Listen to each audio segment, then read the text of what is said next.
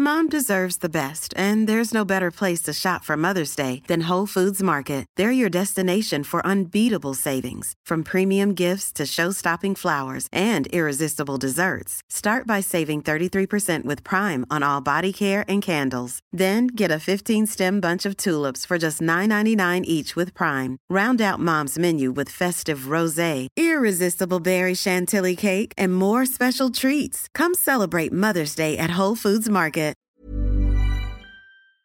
500 000 jeunes étaient dans la rue jeudi dernier pour protester contre la réforme des retraites. C'est en tout cas euh, ce qu'indiquent les syndicats lycéens et étudiants. Alors évidemment, c'est très dur de vérifier euh, ce chiffre, mais ce qui est sûr, c'est que les jeunes se mobilisent de plus en plus. Le service de renseignement territorial, qui est rattaché donc à la police nationale, annonçait pour euh, la manifestation de ce mardi un doublement, voire un triplement de la participation des jeunes. Mais alors, comment peut-on analyser tout ça? Est-ce qu'une forte mobilisation de la jeunesse pourrait changer le cours des choses cette réforme des retraites Et puis plus largement, que pourrait-il se passer dans les prochains jours? Salut, c'est Hugo, j'espère que vous allez bien. Comme chaque jour, on est parti ensemble pour une nouvelle plongée dans l'actualité en une dizaine de minutes, que ce soit sur YouTube, vous le savez, mais aussi donc en version podcast audio sur toutes les applis de musique et de streaming. Alors, selon Camille Penny, qui est sociologue, spécialiste de l'engagement militant des jeunes, qui a été interrogé par plusieurs médias dont France Info et le Huffington Post, c'est en fait le recours au 49.3 par le gouvernement pour faire passer donc cette réforme sans le vote des députés qui a mobilisé fortement la jeunesse. En effet, les revendications des jeunes générations vont au-delà de la réforme et c'est plus généralement des revendications ou euh, des slogans qui sont liés à la question de la démocratie euh, en France. Toujours euh, selon lui, les jeunes font partie d'une génération qui est de plus en plus éduquée et de plus en plus critique. Le sociologue note par exemple qu'ils sont aussi nombreux par exemple à dénoncer la question des violences policières pendant les manifestations. Alors de mon côté, je suis pas sociologue, je suis pas chercheur ou quoi que ce soit, mais dans le cadre de mon travail ces derniers jours, je remarque aussi une mobilisation plus importante des jeunes depuis euh, le 49.3. Ça fait depuis euh, le mois de janvier que je couvre les manifestations à Paris euh, sur le terrain pour vous informer au mieux de ce qui se passe. Et c'est clair qu'en janvier, quand on couvrait les manifestations, honnêtement, il n'y avait pas beaucoup de jeunes, alors que depuis que le 49.3 a été utilisé, on en voit beaucoup, beaucoup plus, des lycéens, des étudiants, etc. Et quand je discute avec certains d'entre eux pour comprendre ce qui les motive à venir ici, effectivement, c'est surtout la question du 49.3 et des questions plus larges d'ailleurs sur bien, la jeunesse dans la situation actuelle, notamment euh, d'un point de vue économique, qui revient euh, dans les sujets. Alors, dans ce contexte de mobilisation de plus en plus importante des jeunes, et ça passe aussi d'ailleurs par des blocus de lycées ou alors des assemblées générales et des blocages aussi euh, d'universités, c'est intéressant de noter que dans la Ve République, donc depuis les années 60, eh le pouvoir a parfois et même assez souvent cédé face à des mouvements de jeunesse importants. On peut prendre l'exemple de la loi Devaquet en 1986, une loi qui visait à réformer les universités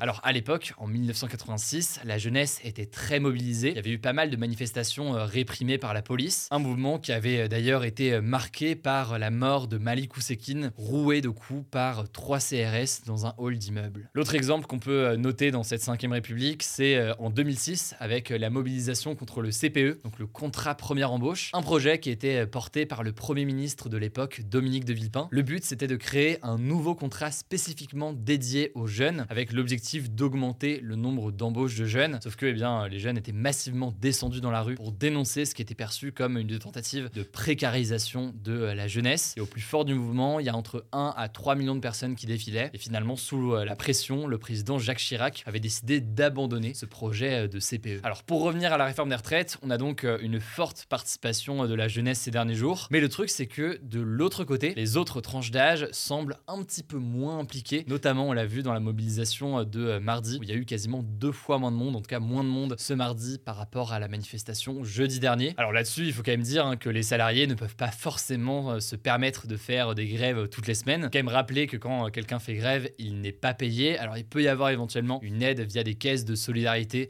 qui sont mises en place et notamment des caisses mises en place par les syndicats. Et donc on n'est pas payé par son employeur ces jours-là. Donc l'enjeu là pour les syndicats, c'est de voir si dans les semaines qui viennent, eh bien cet éventuel essoufflement du fait de la durée durée du mouvement du côté euh, des salariés va être compensée par euh, davantage de lycéens ou davantage d'étudiants ou de jeunes hein, plus généralement qui pourraient venir participer. Mais alors peut-on réellement envisager que le gouvernement revienne sur sa réforme des retraites? On l'a appris ce mardi, la première ministre Elisabeth Borne a invité les syndicats à se rencontrer la semaine prochaine. Alors on ne sait pas encore si tous les syndicats iront voir du coup Elisabeth Borne, ils en discutent d'ailleurs en ce moment. Le seul qui a dit oui pour le moment, c'est Laurent Berger, à la tête du syndicat la CFDT, qui est souvent considéré comme moins à gauche que la CGT, qui a dit donc qu'il s'y rendrait. On verra donc ce que disent les autres syndicats. Et, plus largement, en fait, la CFDT souhaite que le projet de loi sur la réforme soit mis en pause pendant plusieurs semaines pour permettre une médiation et permettre un retour finalement euh, au dialogue. En gros, le gouvernement dit euh, oui, on veut euh, discuter, mais concernant la réforme des retraites, le gouvernement répète qu'il ne retirera pas ou qu'il ne va pas ralentir sur cette réforme. D'ailleurs, c'est intéressant d'en parler ici. L'un des derniers éléments pour l'opposition, c'est le recours au Conseil constitutionnel. Le rôle ici euh, du Conseil constitutionnel, c'est de s'assurer que la méthode employée par le gouvernement ainsi que le fond de ce texte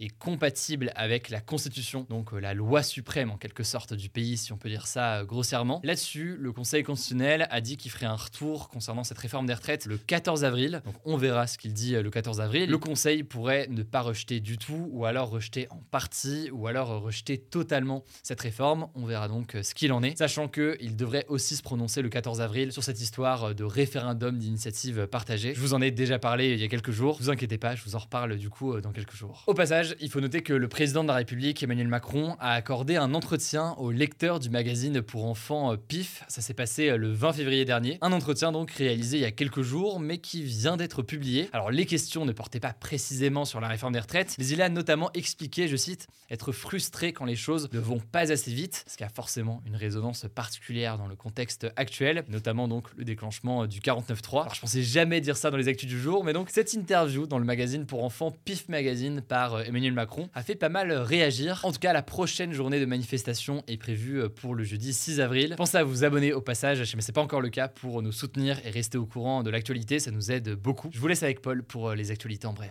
Merci Hugo, salut tout le monde. On commence avec une première actuelle internationale. Le nouveau roi britannique Charles III est arrivé ce mercredi en Allemagne pour ce qui est sa première visite à l'étranger depuis le début de son règne. Alors initialement, ça devait être en France et l'Allemagne ne devait être que la deuxième étape. Et vous le savez, sa visite en France a été reportée à cause du contexte de manifestation. Mais dans tous les cas, c'est marquant que Charles III se rende en Allemagne pour sa première visite à l'étranger, que ce soit en fait un pays européen et pas un pays du Commonwealth, donc une ancienne colonie britannique. Selon les médias britanniques, en fait, ça aurait été voulu par le gouvernement britannique pour souligner la coopération entre le Royaume-Uni et l'Europe. Deuxième actu, elle concerne la manifestation contre le projet de méga-bassine à Sainte-Soline ce week-end. Le journal Le Monde a révélé ce mardi un enregistrement d'un appel téléphonique entre un médecin et un membre du SAMU qui montrerait que les forces de l'ordre auraient interdit au SAMU d'intervenir pour soigner certains manifestants blessés. L'enregistrement vient en fait de la Ligue des droits de l'homme, une association de défense des droits humains qui était présente sur place lors de la manifestation. Et le contexte, on vous en parlait hier, c'est que deux manifestants sont notamment actuellement dans le coma suite à des affrontements avec les forces de l'ordre. Et en fait, les familles de ces deux manifestants ont décidé de porter plainte pour tentative de meurtre et entrave au secours. Les autorités, que ce soit la préfecture et le SAMU, affirment que si une interdiction a effectivement été décrétée, eh bien cela aurait été car la sécurité des personnels du SAMU ne pouvait pas être garantie. Le SAMU a par exemple pointé sur Twitter des risques d'explosion liés à la présence d'oxygène dans les ambulances. On vous tiendra au courant quand il y a du nouveau. Troisième info, le gouvernement a annoncé ce mercredi de nouvelles mesures pour encadrer l'utilisation des trottinettes électriques dans le but de réduire les accidents, des accidents qui sont en forte augmentation selon l'Académie de médecine. Alors il y a deux changements majeurs. Le premier, c'est que l'âge minimum pour utiliser une trottinette électrique va être augmenté à 14 ans alors qu'il est de 12 ans aujourd'hui. Et le deuxième changement, c'est que le montant des amendes pour les infractions en trottinette électrique va être augmenté. Il va passer de 35 euros à 135 euros. Ça peut être donc par exemple pour les gens qui sont à deux en même temps sur une trottinette ou qui circulent en sens interdit. Et alors sur ce sujet des trottinettes, il faut noter justement que ce dimanche, la ville de Paris organise un vote, une sorte de référendum local pour ou contre les trottinettes en libre service. Et si le contre l'emporte, alors la maire Anne Hidalgo a promis qu'effectivement les trottinettes en libre service seraient interdites dans Paris. Autre actu sur le sujet des transports, ça y est c'est officiel, la vente de voitures neuves fonctionnant à l'essence ou au diesel sera interdite dans l'Union Européenne à partir de 2035. Alors ça fait un moment qu'on parle de cette interdiction qui doit laisser la place théoriquement aux véhicules électriques qui eux n'émettent pas de CO2 en roulant. Mais là ça y est, ça a été définitivement validé par la Commission européenne et ça a été finalement plus compliqué que prévu en raison de blocages de la part de l'Allemagne, des blocages qui sont jugés très inhabituels par les experts car généralement l'Allemagne est plutôt un pays qui pousse et qui œuvre pour ses mesures de défense de l'environnement. En fait, l'Allemagne a exigé une exception pour un certain type de voitures, des voitures fonctionnant avec des combustibles synthétiques, une exception qu'elle a finalement obtenue. En fait, ces carburants, c'est une sorte d'essence conçue en laboratoire noir à partir de particules polluantes déjà présentes dans l'air. Ils sont encore peu connus, mais l'Allemagne mise beaucoup sur leur développement. Ceci dit, c'est très contesté, beaucoup d'ONG de défense de l'environnement jugent que ces combustibles synthétiques sont trop coûteux en énergie et sont donc finalement polluants. Cinquième info rapidement qui concerne la loi qui doit encadrer davantage l'activité des influenceurs. On vous en a parlé cette semaine. Eh bien, son débat à l'Assemblée nationale a finalement été reporté en raison de l'agenda parlementaire à ce mercredi soir ou ce jeudi matin au plus tard. On vous tiendra au courant. Et d'ailleurs, à ce propos, Squeezie a publié une vidéo de 9 minutes sur TikTok concernant la fameuse tribune du JDD qu'il avait signée avant de faire marche arrière. On vous met le lien en description. Sixième info, c'est un chiffre rapidement. 84% des Français jugent le métier de journaliste utile, selon un sondage qui a été réalisé par l'Institut de sondage Via Voice en partenariat avec plusieurs médias. Alors ça peut vous paraître un chiffre élevé, mais en fait c'est un taux historiquement bas depuis le lancement de cette enquête en 2017. L'an dernier, par exemple, ce sont 90% des sondés qui jugeaient le métier de journaliste utile, contre donc 84% cette année. On termine avec une dernière actu. Le Liban va finalement passer à l'heure d'été après plusieurs jours de confusion. Je vous explique en fait jeudi dernier, deux jours avant le passage prévu à l'heure d'été, comme ça avait été le cas pour nous en France ce dimanche, eh bien le gouvernement libanais a annoncé qu'il allait repousser le changement d'heure au 20 avril sans donner plus d'explications. Alors selon les médias libanais, ça aurait été décidé en fait en raison du ramadan, parce que rester à l'heure d'hiver, ça permettait aux musulmans de rompre leur jeûne une heure plus tôt. Le truc, c'est qu'au Liban, environ 30% de la population est chrétienne, et cette décision n'a pas plu du tout aux dirigeants politiques chrétiens qui ont dénoncé une décision prise sans concertation et qui ont décidé du coup qu'ils refuseraient de se conformer à ce report du passage à l'heure d'été. Et du coup, eh bien ce dimanche, pour certains Libanais, il était 9h du matin, pour d'autres 10h, et forcément ça a provoqué beaucoup de perturbations, notamment dans les aéroports pour les vols internationaux. Et alors finalement, changement de cap, les autorités ont décidé de ne pas repousser le changement d'heure au 20 avril. Ce jeudi, il sera donc la même heure pour tous les Libanais,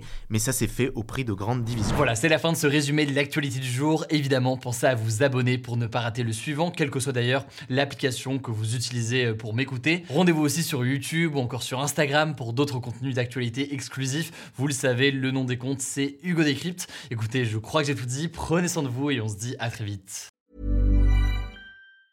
Mom deserves the best, and there's no better place to shop for Mother's Day than Whole Foods Market. They're your destination for unbeatable savings, from premium gifts to show-stopping flowers and irresistible desserts. Start by saving 33% with Prime on all body care and candles. Then get a 15-stem bunch of tulips for just $9.99 each with Prime. Round out Mom's menu with festive rosé, irresistible berry chantilly cake, and more special treats. Come celebrate Mother's Day at Whole Foods Market.